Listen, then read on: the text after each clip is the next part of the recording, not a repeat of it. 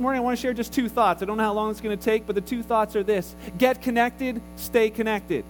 Get connected, stay connected. We live in a social media world right now where everything, I, I just like how you shared that, you know, the idea of getting off of social media and spending that time with God. But social media was invented for a great purpose that was to connect people to connect, you know, via the, the Facebook, connect with the people that you used to know and, and find out where they're at today. We've got Instagram, we got Pinterest, we got Twitter, so you can know what everybody's doing all the time and, and to stay connected.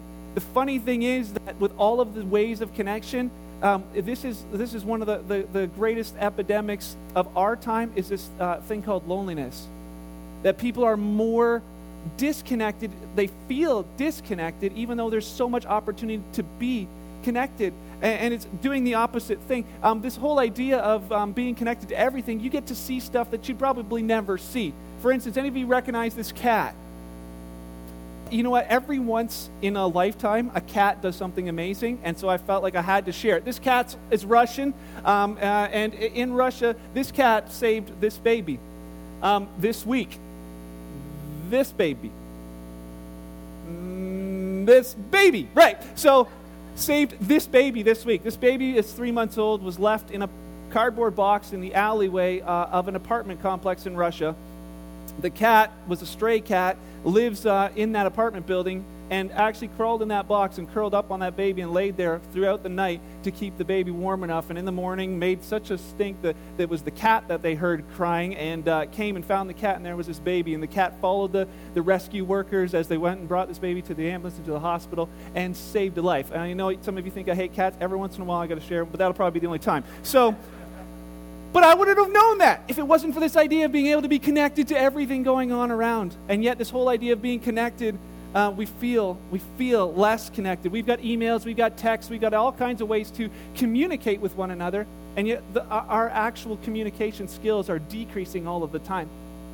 If you find out, you think about it, you know, if you just could communicate with your spouse for one week, just via text, via email, via um, inboxes or Facebook, whatever, um, you, at, at, the end, you'd realize, man, I feel so much uh, disconnect. I don't quite understand what they meant by what they said. Some of you are like, well, I don't care. Let's try it anyways, right? Like, we'll, we'll do one week. Uh, this thought, though, of uh, uh, I've seen people's marriages end because of texts, not understanding the tone, not understanding this stuff, and not realizing that we, we crave community. We crave face to face. We crave this, this idea of being known and knowing somebody. And it's something that God put in us. Uh, over the last couple weeks, I've um, just been reading through the Gospels again. I'm doing read through the New Testament uh, in a year, and kind of it's chronological. So they take the stories that are happening in the in the Gospels. If they're happening at the same time, you read them at the same time. So sometimes I'm reading the same thing four times because all four guys said it. Um, but as I'm reading that, I'm like, man, I start seeing things that I, I just hadn't seen before. Um, you know, Jesus called all kinds of people to come and follow him uh, which is such an interesting thing because a lot of times we look at the gospel message as something I've just been really um, uh, thinking about a lot lately. Are we sharing the gospel message, the good news message, the way it, that, that it needs to be, the way that saves lives? Um, Matthew chapter 9, if you have your Bibles, just uh, go there uh, with me. Matthew chapter 9, verse 9. Brought on your iPad or iPhone or don't trust whatever they put up on the screen. You want to know that uh, you know that we're telling you the truth. Matthew chapter 9 tells this story I'm just going to read through and then I'll share a little bit. It says this As Jesus was walking along, he saw a man named Matthew sitting at his tax collector's booth. He said, Follow me and be my disciple, Jesus said to him. So Matthew got up and he followed him. And we look at this and we're like, okay, cool, just read right on past that. That, that was good. What's next?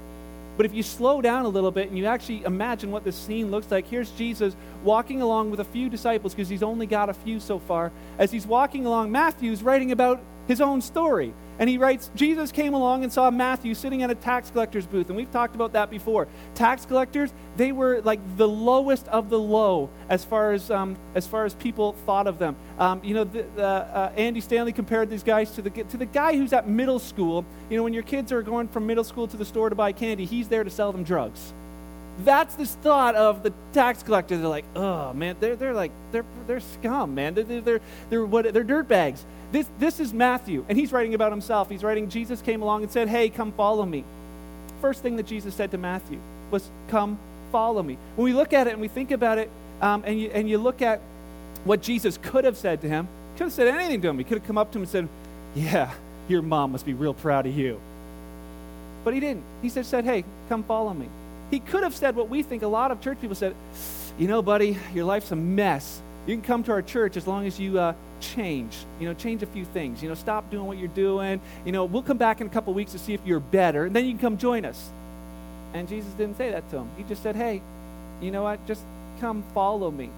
See, a lot of times we think that we've got to get good to get God to like us, and the idea is the opposite. It's to get God, and you'll get good. He'll change, he'll change your life as you follow him. So he says to Matthew, Come on and follow me. And people are probably thinking, Man, that's too simple.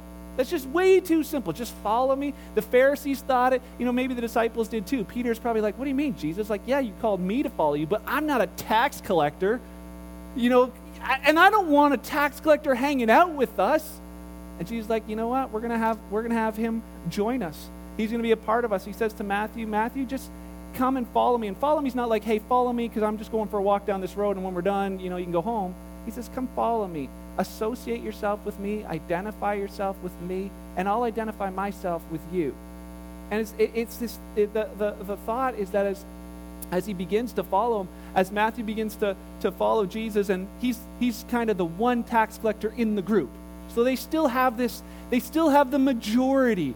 Uh, and Jesus says, uh, he's, he says this next part, it's just, it's incredible. Verse, um, uh, verse 10. So later, so we'll find out where they followed him too. He says, later, Matthew invited Jesus and his disciples to his home as dinner guests, along with many tax collectors. So he's like, where are we going, Jesus? We're going to your house.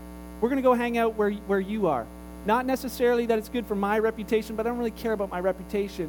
I care about you and your friends. And so he goes and hangs out with them, and it says there was many tax collectors and other disreputable sinners, which is interesting because it, the tax collectors were so bad they weren't even allowed to be in the category of sinners. The sinners didn't like that. Those guys, we might be sinners, but we're not tax collectors. So he says these tax collectors and disreputable sinners are all hanging out at Matthew's house. And it says the Pharisees saw this, and they asked Jesus' disciples, they said, why does your teacher eat with such scum? The Pharisees are like they go, they're following Jesus along, like, what's he doing? He just took a tax collector. We better write a report, you know. We got to send this back. So they're kind of following him, and all of a sudden they're like, wow, we're going to the rich district, and oh, we're going right to Matthew's house. And they all go in, and Matthew's at the door. He's like, no, Pharisees, you get to stay outside. You know, we're not friends. You know that. And they're like, okay. So they stay outside, and they ask the disciples, like, why is he eating with such scum? And, and the Pharisees, um, uh, they say to the disciples, and the disciples, they go and ask Jesus. It says they go in and they ask him. It says, you know, when Jesus heard this, in verse, um, uh, verse 12, he says, when Jesus heard this, so many of the disciples said to him, you know, Jesus, why are, you eating, why are we eating with such scum? And Jesus, like, he says it out loud. He says, go tell them this. Healthy people don't need a doctor, sick people do. Healthy people don't need a doctor, sick people do. Go tell them that. And you got to imagine a little bit, you know, as uh, Andy said it this way too, as they're sitting around that table, here's Jesus. He, he, says it, um, he says it out loud to them. He's like, just go tell them that, you know, healthy people don't need a doctor, the sick people do. And Matthew's probably looking at his friends like, wait a second, I invited you to my house, and you're here calling us sick? Well, you think we're sick, Jesus? And, and he'd be like, you know, that's, that's just it. That's offensive. But it, it doesn't say that. And you think about that, and you think, you know, maybe Jesus would have kind of smiled and said to him, come on, Matthew you're a tax collector. You know you're sick. And they'd be like, Oh, yeah, we're sick. High fives. Let's eat dinner. And they carry on. And you think Jesus, being just as, uh, as loving as he is, he's perfect, but he's hanging out with people who aren't, and they are okay with it. They actually like being around him. That should say something. If people, if, if you're here this morning and you come to church and you feel any bit of this thought of, oh, you know, they're looking down on me, or, oh, they're, you know, they're judging me, or, oh, you know what? If it's true, that's on us. But that's not Jesus. He's not like that. It's just this idea of just this incredible love for real people. And it says, you know, uh, the thought too is for us, we know that, that this idea that we're, we're sick. I don't have to tell you that. I mean, if you ask you, if you ask yourself that, you know, some of those questions, if, if there's a God, I, am pretty sure I've broken His rules. I, I know I'm, I, I, know I'm sick. You know, I haven't even kept my own rules. The stuff I tell my kids not to do, I, I do. Don't say that word. And, and, later on, they'll catch me saying that word. Like, oh man, I can't even sta- I can't even live up to my own standards. We know we're sick, but see, there's something what Jesus is saying here. He says, "I came for those who know they're sick, for those of us who can look in the mirror and say, you know what, I know that I need help, just on my own. I, I don't have it. I don't have it all all together." But Jesus says this to them. He says, Listen, I, I, I came to call those um, who are sick. So that's who I came for. And he says, he says to them, Hey, go and learn what this means. I, I desire mercy and not sacrifice, which is an Old Testament quote. And, the, and all, those, all the Pharisees ever did was read and study the Old Testament and be good. And he says, Listen, I, I, am telling you guys to go and learn what this means. And he says, what, and, and they're like, Well, what does that mean? We know what that means. But he says the following thing after that. He says, Listen, he says, I came not to call the righteous. He says, I came to call the sinners to repentance. I came to call people who know they're sick to repentance. That there's this idea of change. Repentance is changing your mind, and that in turn changes your actions. Changing your mind about the fact of, you know what, I got life covered. I can handle it. I got it all. I can do what I want. It'll work for me to get to that place you realize, you know what? No, every time I'm in control, I screw it up. I realize that there's something in me that's missing. And realizing that, God, I, I'll, I, I don't want to keep living that way. I want to live differently. He says, changing your mind, which leads to changing um, of our actions. And, and the, the part of that is sometimes we don't always talk about that part this idea of leaving a life behind for the relationship that we have with Him. The good news, you know, the good news is that you might be a sinner.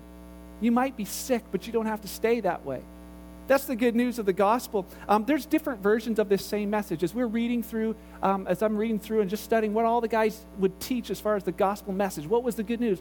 They all had a little bit of a different spin. You know, John, um, John, the uh, the guy who wrote the Gospel of John, he wrote it and said this way. He says, "I wrote this whole book so that you would keep believing, keep believing um, in Jesus, and you'll have life by the power of His name." Keep believing, you'll have life. And Peter, when he preaches in Acts at the very beginning, he says these things. He says, um, they, as he's sharing, they get cut to the heart, and they're like, What do we got to do to be saved? And he says to them this repent, change the way you think. He says, Be baptized, you know, go through the dunking of water. Um, and he says, in this, and, and receive Holy Spirit. He says, You're going to need him in your life. There's this, this connection. And Paul said, um, as he wrote to the Corinthians, he said, The gospel message is this keep believing that Jesus died for your sins, that he was buried, and that he rose again. Keep believing it. Not just this idea of, of I did believe it. See, uh, uh, there's, there's this thing in, in, our, in, in the last couple of um, in number of years that came out called the sinner's prayer. And for a lot of people, this is our claim to where, when did you become a Christian? Well, I said a prayer. I accepted Christ into my heart on such and such a date. I said this thing called the, you know, the sinner's prayer. Jesus, I believe that I'm a sinner. Please come into my heart. And from, and from here on in. And uh, that's not in the Bible anywhere. And as you think about that, that just, started, you know, happening, uh, you know, 50, 60 years ago, this idea of you can just say a prayer, and as long as you said that prayer, you're good. But it's not true. It's, it's not true. It's not what Jesus was, was ever actually saying. And what happens with that is so often we, we have this thing where it's saying, hey, you, you don't have to change anything. Just come and just come and say this prayer, and you're going to be okay. If you feel like today is your day, come and say this prayer. It's all going. You know, God's got a plan for your life. Your life's going to be better because of Him. And then you say the prayer, and you find out your life isn't any better. And then people are like, you know, saying you don't have to change, but then you come to church and they're feeling like, man, you got to stop smoking, man. You got to stop drinking. You got to stop, like, you got to move out. You got to, you know, and all these things. You're like, I thought I didn't have to do anything. And, and all of a sudden it's like, bait and switch. It's like, you don't have to do anything? Okay, we got you. Now we're going to try and change you. But Jesus never did it that way. He just simply said, I called people who know they're sick to come and repent. Change the way you think, and it will change the way you live. But the change, what's so important is that there is change. It's just the order of change that I want to talk about this morning. So often it can get skewed because we focus on, on needing to change. But he said it's not like that. It's not like that at all. In John chapter 6, um, it's, it's just an interesting story. If you, if you studied the book of John this, um, with our Bible study, you'll remember this, um, this um, thing. But um, if you're a person who's on Instagram, Instagram is where you get to take a picture and uh, show your life to people or a 15 second video clip, and everybody gets to watch. And my wife follows some people on Instagram, some of you. I, I, I sneak on her phone every once in a while, I admit, and I, I check and see is there anything cool happening on uh, Instagram. And as I go through, I realize that I can, you know, see what your babies are doing all the time. Oh, they smiled again. Click. You know, uh, and and uh, some of you it's, uh, it's other things. Some of you are posting stuff, and you know, there's this idea of where you can follow unfollow certain people. But then there's this other thing where, you know, if you just post selfies of you listening to your favorite tunes all the time and the whole thing is all you, then all of a sudden people push unfollow. You know, or if it's your baby smile in 15 different ways, I don't want to see all that, unfollow. And they decide, we're not following anymore. We're just done with that. There's that opportunity to do the same thing in Christianity, and it happens all the time, and people don't realize it. In John chapter 6, he, he tells the same story. He's, um, he's talking about how he had just fed the 5,000, and he goes around the lake, and uh, he's on the other side of the lake, and the people show up the next day where Jesus was, and he's not there anymore. And so they all go across to see if they can find him. And they find him on the other side. And he says to them, You can read John, read John chapter 6, uh, maybe for your devotions, just to see if I'm not telling you what's true. But he says um, through this, he says, They come all the way around. And in verse 26 and 27, do we, do we have those up there? He says this Jesus replied, I tell you the truth. You want to be with me because I what? Fed you. Because I, I fed you. Not because you understood the miraculous signs. He says them, you, the, the truth is that you know you walked all the way around the lake. You want to be a follower of me because I fed you. This happens a lot of times with Christianity for us. It's this idea of God, as long as you're doing stuff for me, we're good. We're, and you're going to see in a minute why, why this is. As long as, as long as you're feeding me, as long as you're doing what I need you to do, we're good. I'm going to keep following. I'm going to keep following. And Jesus said, I tell you the truth. You're not here because you understand what I'm doing. You're here because I fed you yesterday and you're hoping for a free meal today. I'm your ticket. Later on, he says, they say they start talking to him and they're like, "No, Jesus, we um, we uh, we want to believe in you, but you got to do something. Do a sign. Show us a miracle." And then he says to them, he says, "You know, you guys have been following me because you want you want a, a show. He says, Some of you are here because you just want to be fed. Some of you here, it's because, you know, I, have done tons of signs and miracles. And he says, You still don't believe in me. He says, Well, we want to do your works too. We want to do the signs and wonders like you. And he says, All I, the only work that I want you to do is believe in me. That's the only thing I want you to do is believe in me. And he puts it out there again for them. And you know what happens as you, as you look through this? This is in, in 29 and 30. He says, Listen, don't follow me because I fed you. Don't follow me just because you're hoping to see some signs and wonders. He says, Follow me because it's eternal life. And you see this at the end in verse 66, John chapter 6, verse um, 66. I want to read it to you. If I can get there. It says this At this point, many of his disciples or many of his followers turned away and deserted him. Many of his followers decided, No, we're unfollowing now because they didn't like it. He began to share some stuff and say, listen, it's this idea of be connected to me. He shares about what, what later turns into um, our, our, understanding of community. He says, you got to eat my flesh, you got to drink my blood. And they're like, that's creepy, man. We are out of here. It was good when you fed us. It was good when we saw cool things. But no, this idea of being that connected to you, no. No, we're, we're, unfollowing. And Jesus says to him, Jesus turned to the 12 and said to them, Are you guys going to leave too? And Simon Peter, he replied, Lord, to whom are we going to go? You alone, you have the words that give eternal life. We believe and we know that you're the Holy One of God. And Jesus said, I chose 12 of you, but one's a devil. He was speaking of Judas, son of Simon Iscariot, one of the 12 who would later betray him. You know, he realized that even in his closest followers, one would decide to unfollow. See, this idea for a lot of us is that our, our Christianity is based on one event that happened way back when. In the get connected, in the idea of say a prayer, in the idea of make a decision. Sinner's prayer is great if it's the starting point of a, of a different life. It's that idea of, yes, I'm deciding to follow Jesus Christ. But he says it's not just that get connected. It's, I think, what Sarah's talking about today, what Chris is talking about today, what he's talking about today is this idea of stay connected stay connected. One of the first things that Jesus said to Matthew was, Come follow me. Come on, let's get connected. Last thing he said before he died was in John chapter 15. If you flip over there, just a few pages to the right, John chapter 15, Jesus is heading out. Judas has already left dinner. He's on his way to betray him, and Jesus and the other disciples are walking out to the garden where they, uh, where they normally went to pray. And as they're walking out there, whether there's grapevines around there or something, Jesus came up with this analogy to share with them, and they would have understood it. He says, You know what? Um, in verse 1, he says, I'm the true grapevine, my father's the gardener. And he starts talking about this idea. In verse 4, he says, Remain in me, and I remain in you.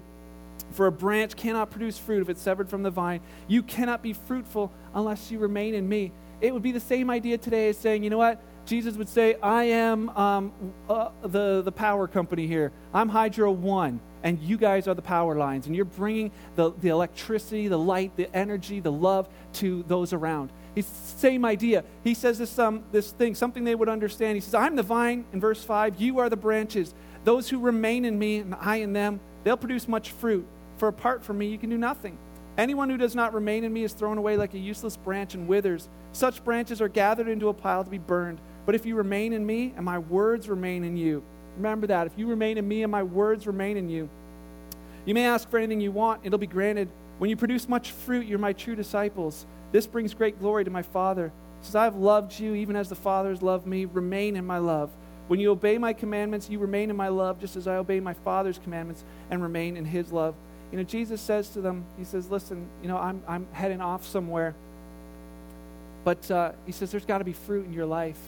You know, when you look at a tree in the summer, the first thing you notice is the leaves. You don't see all the branches in behind, you see the leaves or you see the, the fruit. It's the first thing we're drawn to. So, my, my question is Jesus is saying this. He's like, uh, my question for you is this Do people see fruit in your life? Can they see fruit that's in your life that says, Yeah, my life is different? Paul said, Hey, I had a former life and now I have a different one. I used to be this way, but I'm not anymore. There's this idea of fruit. Can, your, can the people close to you see the fruit in your life? Does your spouse see this fruit growing in your life? And we'll talk about that real quick, what fruit is. But what about you?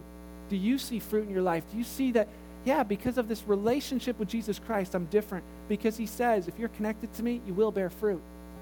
So if there's no fruit, it says something about our connection. If there's no fruit in your life, it's saying something about your connection. As a pastor, and as, uh, just eh, for here, my heart is to see that lives are genuinely changed. Not that we live our lives based on some faulty foundation that thinks we're okay because we said a prayer at some point. Jesus said this to them that their lives would be different. Matthew probably would have said, I used to be a tax collector. I used to steal and rob, but I'm not that guy anymore. Matthew chapter 5, he writes about it. He says, You know, don't let, um, Jesus had said this, this thing. He says, don't, uh, don't hide your light. Let your light shine for all men. What are they going to see? He says, Let them see your good works and let them glorify your Father in heaven. Some of the fruit in our life, it's good works. It's the, it's the things that we do. In Ephesians chapter 2, he says, For by grace you're saved through faith, and that not of yourselves, it's a gift of God, not of works, Mark, not of works, lest anyone should boast. It's just by grace and faith. I don't need the works. And he says to, to that is the next the very next verse, which we don't often talk about, is verse 10. He says, You're my workmanship, created in Christ for good works this idea of this relationship with Jesus is going to affect your life for good works. Galatians chapter 5 talks about the inward fruit love, joy, peace, patience, kindness, this stuff on the inside that you, that you realize. You know, when things are happening in your life, how are you handling it? Is the outburst of anger, is it, no, I got peace? I'm going through my uh, child in the hospital. What's the first thing that happens? I, I have peace. What is it? The focus is not on the fruit, but on the following. The focus is not on the fruit, but on the following. As Jesus was saying this to them, his idea wasn't saying, hey, you guys focus, try and bear some fruit. It's not possible. It doesn't, it doesn't work that way. It's this idea of just stay connected to me. Stay connected to me and you'll bear fruit. Why? Because I'm leading you. Ten times in this short number of verses, he says the words remain. Remain, abide, stay, stay in me. Not just, hey, decide to follow me, stay in me, stay with me. He says, if you're disconnected, you're going to be fruitless we need to stay connected to Him. Um, uh, a number of years ago, uh, quite a number of years ago, I moved from um, St. Catharines to, um, to Nanticoke to work on a dairy farm. Uh, I'm not a farmer, but I was working there to earn the daughter um, uh, from, from uh, from Dick and Liz. So I worked there, and uh, one of the summers I had said to I had said to him, you know, I'm youth pastoring. Like, can I have some time off this summer? He's like, you can have the whole summer off as long as you're here for haying season. And I was like, okay, I'll be there for for haying season. So day one of haying season, my job, uh, they bring all the hay bales, and I I got to put them on the elevator so that they go up to the barn uh, into the loft, and someone else is up in the loft, and I'm putting hay bales on the on the elevator, and three or four go up and all of a sudden the belt starts slipping and the, and the hay bales are coming back down. I'm like, this is weird. And I realize that the, the motor is stalling out. I'm like, oh, that's not good. It's just not spinning. And so I grab the belt and I give it a pull, and my hand goes through the pulley.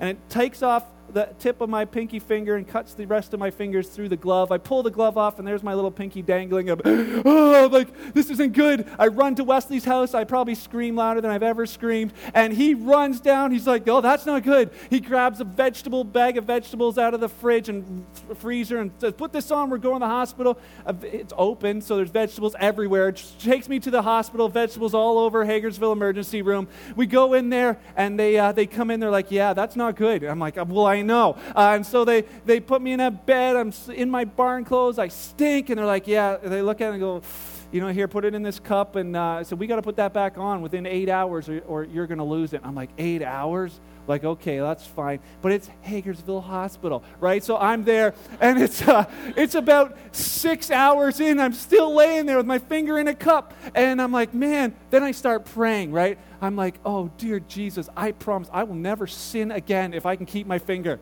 I'm not married yet, Lord. I can't lose my finger, right? And, uh, and, and all of a sudden, someone has a heart attack, and just as they're about to work on my finger, I get bumped.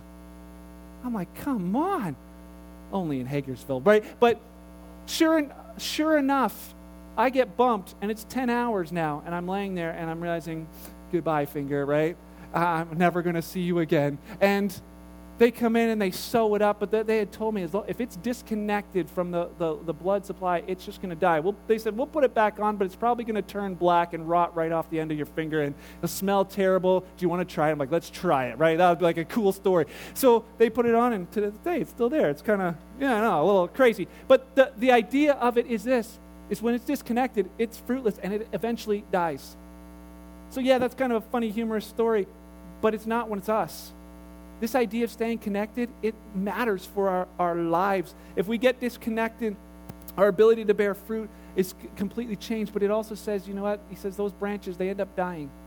They end up dying. Three quick things here. Because I believe this morning there's two messages being shared. One is for you who you're not a follower of Jesus Christ. And you think, oh man, I'm not good enough.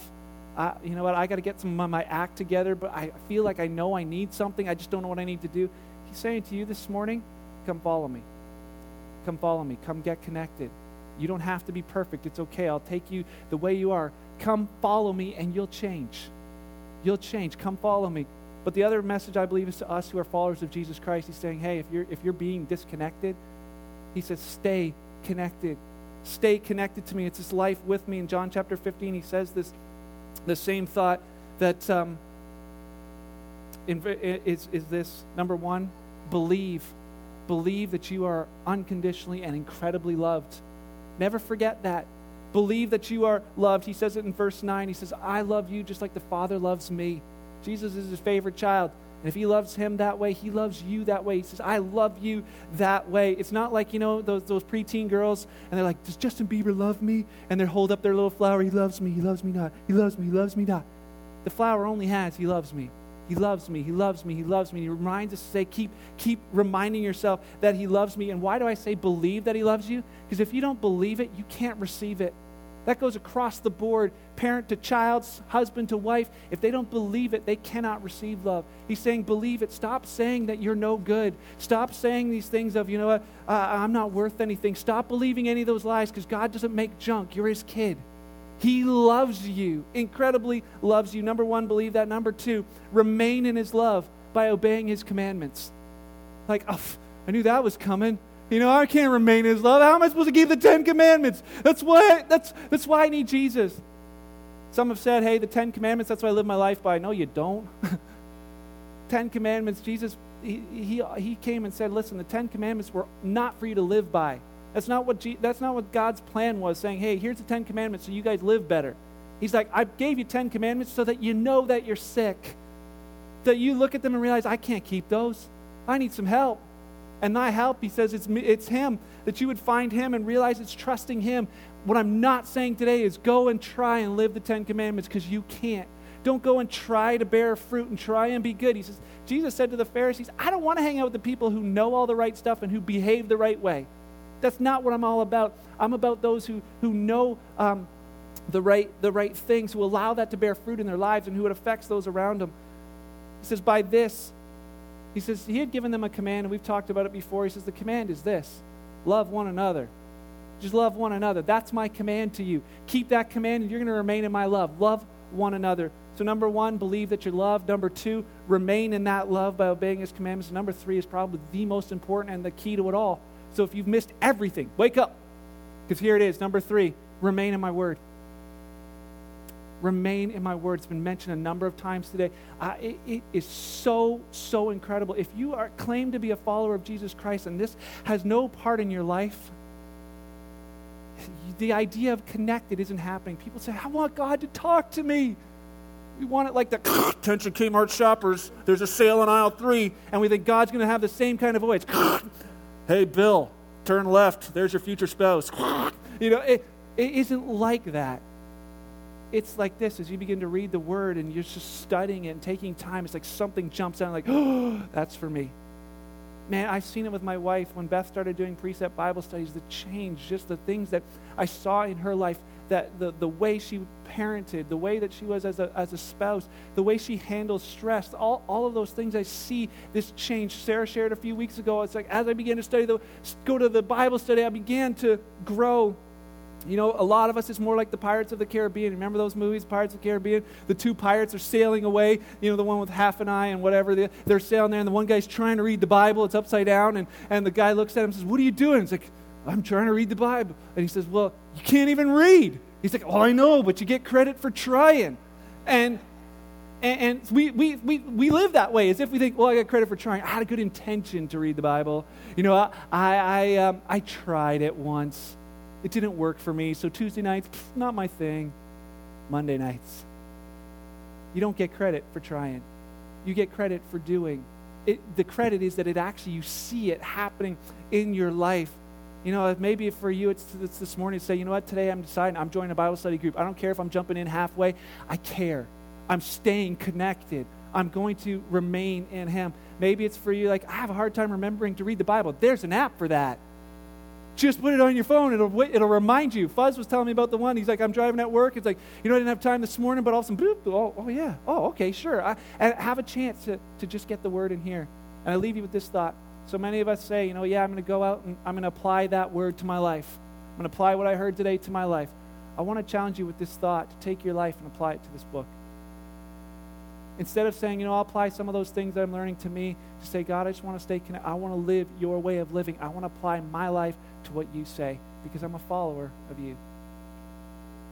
Get connected, stay connected. This morning, if you're in the spot where you feel like, you know, I'm not connected to Jesus, you can be. Absolutely loves you. You can be. You can be. It simply takes that, that invitation to say, yeah, okay, I'm going to follow.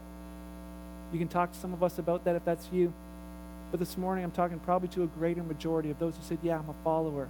He's saying, stay connected To have your eyes on following me today. What do I want for you today? This seeking His Word today. And you know what? You get so busy just with that idea of God, I want to follow you today. You have no time to judge anybody else of how they're doing. Otherwise, you become a Pharisee. So, what is it for you today? Answer the invitation to get connected, or just again, reminder to say, man, I need to stay connected. Let's pray. Father, thank you for your word. Holy Spirit, thank you that you do what I can't, that you will light up whatever portion of today you wanted for each person here. That they'd be able to take that and you go with them. That wherever they are, you are. That they're the church wherever they find themselves and can have the opportunity to grow and remain connected with you this week. Thank you, thank you, thank you for giving us your word, for preserving it so that we can read it, and that it's still powerful today and changes our lives today. God, may our lives shine bright for you today, this week. May our workplaces know and see something different and see how amazing you are. I pray for your peace and your love and your joy to flood our lives and flood these homes, uh, that, that your glory would be um, just moving through this whole county uh, as a result of these people following you. In your name I pray. Amen.